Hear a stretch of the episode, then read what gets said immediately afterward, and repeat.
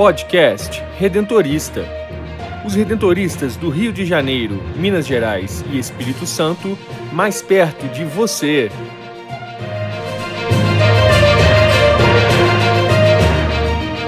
Olá, você está ouvindo o podcast Redentorista da província do Rio. Eu sou Brenda Mello e no episódio de hoje continuamos nossa conversa com o padre José Cláudio Teixeira, desta vez sobre o ano de São José. Reavivando a memória redentorista, destacamos a vida de São Clemente Maria Hofbauer. E o superior da província do Rio, Padre Nelson Antônio Linhares, fala sobre um tema muito importante na teologia moral, a consciência.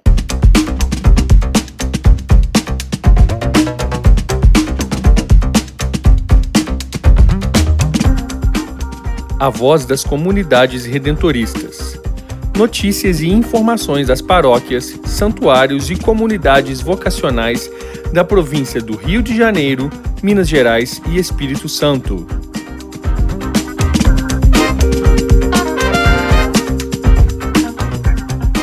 Em 2021, são comemorados os 150 anos da declaração de São José como padroeiro da Igreja Católica e das famílias. Através da carta apostólica intitulada Com Coração de Pai, o Papa Francisco convocou o Ano de São José, com celebrações por todo o mundo, de 8 de dezembro de 2020 a 8 de dezembro de 2021. Celebrar o Ano de São José em tempos de pandemia é celebrar a esperança e a certeza de que a ternura de Deus nos abraça. É momento de acolhida, aprendizado e escuta. Segundo o Pontífice, Através de São José, é como se Deus nos repetisse: não tenhais medo, porque a fé dá significado a todos os acontecimentos, sejam eles felizes ou tristes. O acolhimento praticado pelo Pai de Jesus convida-nos a receber os outros sem exclusões, tal como são, com uma predileção especial pelos mais frágeis. Em Belo Horizonte, em Minas Gerais, um dos principais templos católicos dedicados ao esposo de Maria e também padroeiro da congregação redentorista, vive intensamente este ano especial. A igreja, que no próximo dia 19 será elevada a Santuário Arquidiocesano São José, celebra através de atividades que chegarão aos fiéis de forma presencial ou online. A primeira ação foi a distribuição de cópias da carta apostólica divulgada pelo Papa Francisco aos paroquianos. O pároco, padre José Cláudio Teixeira, explica como será a programação da igreja para viver este ano extraordinário. Com coração de pai. O Papa Francisco nos deu um grande presente nesse ano 2021, nesses tempos ainda de pandemia, para nós vivermos o ano de São José. E para nós poder viver esse ano São José, a nossa paróquia São José aqui no centro de Belo Horizonte, nós estamos com uma grande programação. A começar para vivenciarmos e estarmos sempre refletindo a espiritualidade de São José para o nosso povo. Nós vamos ter desde as missas sempre voltadas e com hinos e cantos para São José, teremos também uma programação extensa, onde nós vamos ter exposição, é, tempo de espiritualidade, vivência da nossa novena dedicada a São José com o tema Um Coração de Pai. E também vamos vivenciar o que a carta do Papa Francisco ela traz para cada um de nós, ou seja, viver em nosso coração as qualidades de São José, um amado Pai, Pai da ternura, Pai na obediência, Pai no acolhimento, Pai com coragem criativa, Pai trabalhador, Pai na sombra. Então nós veremos aqui na nossa paróquia uma programação, como eu disse, extensa até o final do ano, onde teremos várias atividades voltadas para a espiritualidade de São José. Atenda o chamado em seu coração. Venha fazer parte desta missão. O amor está em você, não resista. Seja um missionário redentorista. A escolha é sua, pode crer. A diferença você vai fazer. Em muitas vidas. Vocação não é só chamado, é também resposta. Qual é a sua? Jovem, seja um missionário redentorista. Informações pelo WhatsApp vocacional 31 99979 3523.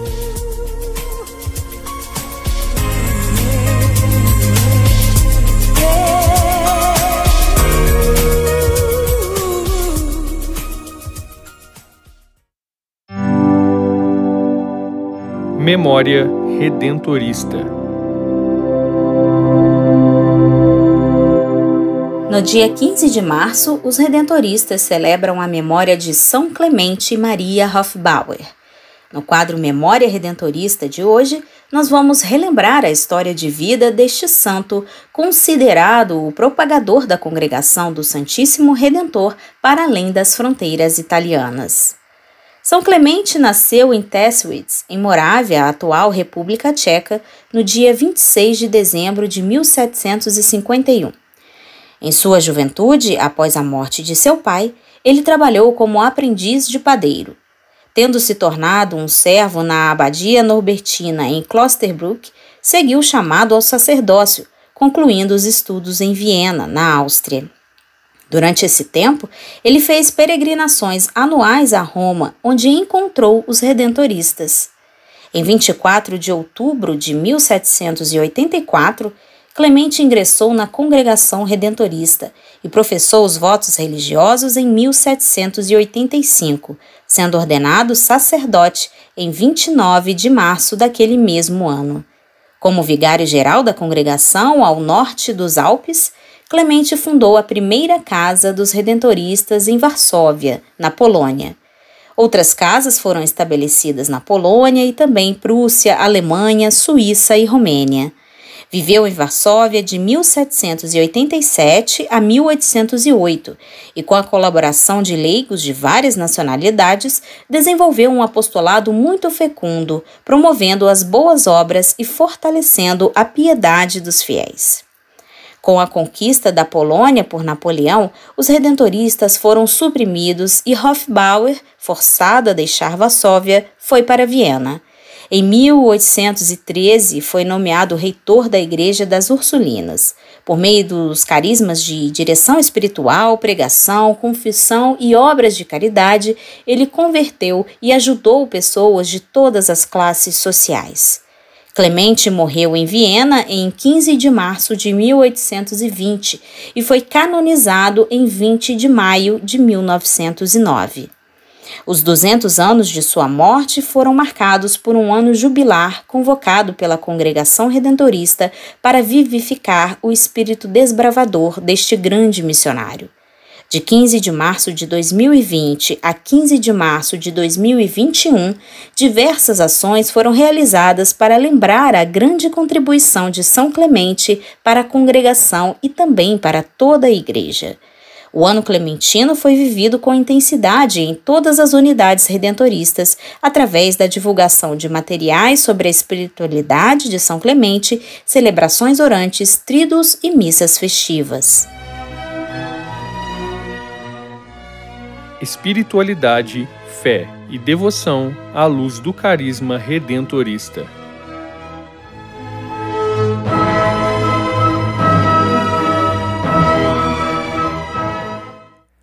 Podcast Redentorista, em tempo de quaresma, vamos falar sobre um tema muito importante na teologia moral, que é a consciência. Para isso, eu convido você a relembrar um pouco a sua infância, aqueles desenhos animados que você assistia e que, numa hora de perigo, aparecia um anjinho de um lado e um diabinho do outro, cada um dando conselhos diferentes para o bem ou para o mal. O que é que ajudava aquela pessoa a decidir? O que ajudava a entender qual era a melhor coisa a fazer? Procuremos termos que nos ajudem. O diabinho representa o que nós definimos como tentação. É uma voz externa e interna, atraente, fascinante, conquistadora, que nos leva a abandonar as escolhas feitas, a verdade assumida e procurar um desvio, um atalho, um outro caminho. O anjinho, por sua vez, é uma voz que também está dentro de nós. Uma voz que aparentemente é mais difícil de escutar, porque o rumor que vem de fora nos desorienta mas também porque esta voz nos diz de modo claro o que fazer e o que, ao contrário, é evitar, e muitas vezes nos desagrada. A essa segunda voz damos o nome de consciência. Para Santo Afonso, a consciência é a regra próxima e formal do nosso agir. As nossas ações, segundo o doutor da Igreja, Santo Afonso, são guiadas pela lei divina, que é definida remota ou material, e por uma lei próxima ou formal, que é justamente a consciência. Falando assim, parece complicado, mas vamos explicar mais. Muitos de nós têm carteira de motorista.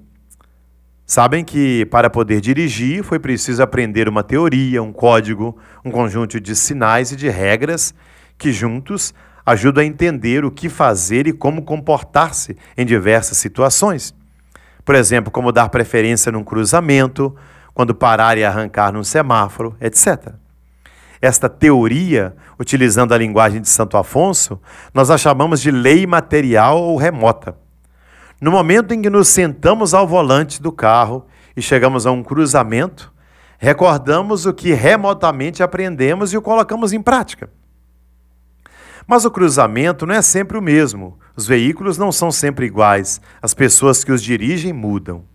Então, como nos comportamos?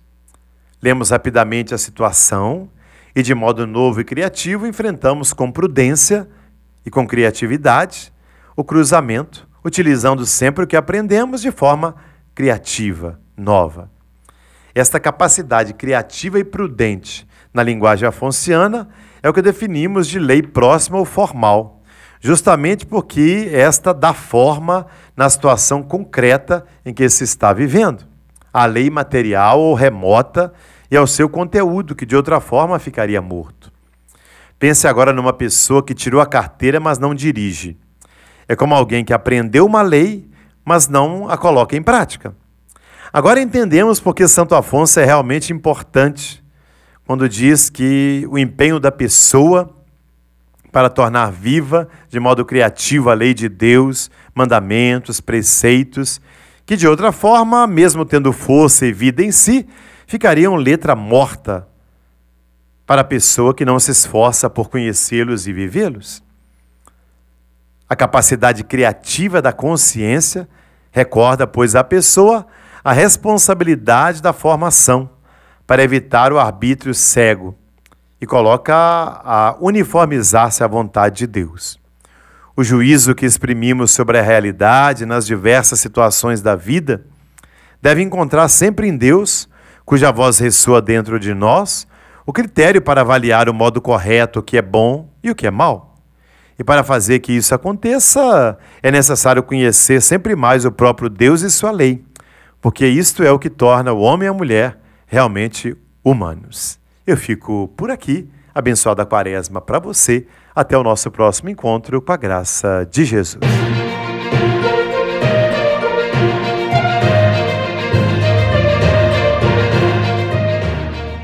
Quer saber mais sobre os missionários redentoristas do Rio de Janeiro, Minas Gerais e Espírito Santo? Acesse o site www.provinciadorio.org.br e siga-nos nas redes sociais: Facebook, Instagram e Twitter, arroba Província do Rio, e no YouTube, Província do Rio Oficial.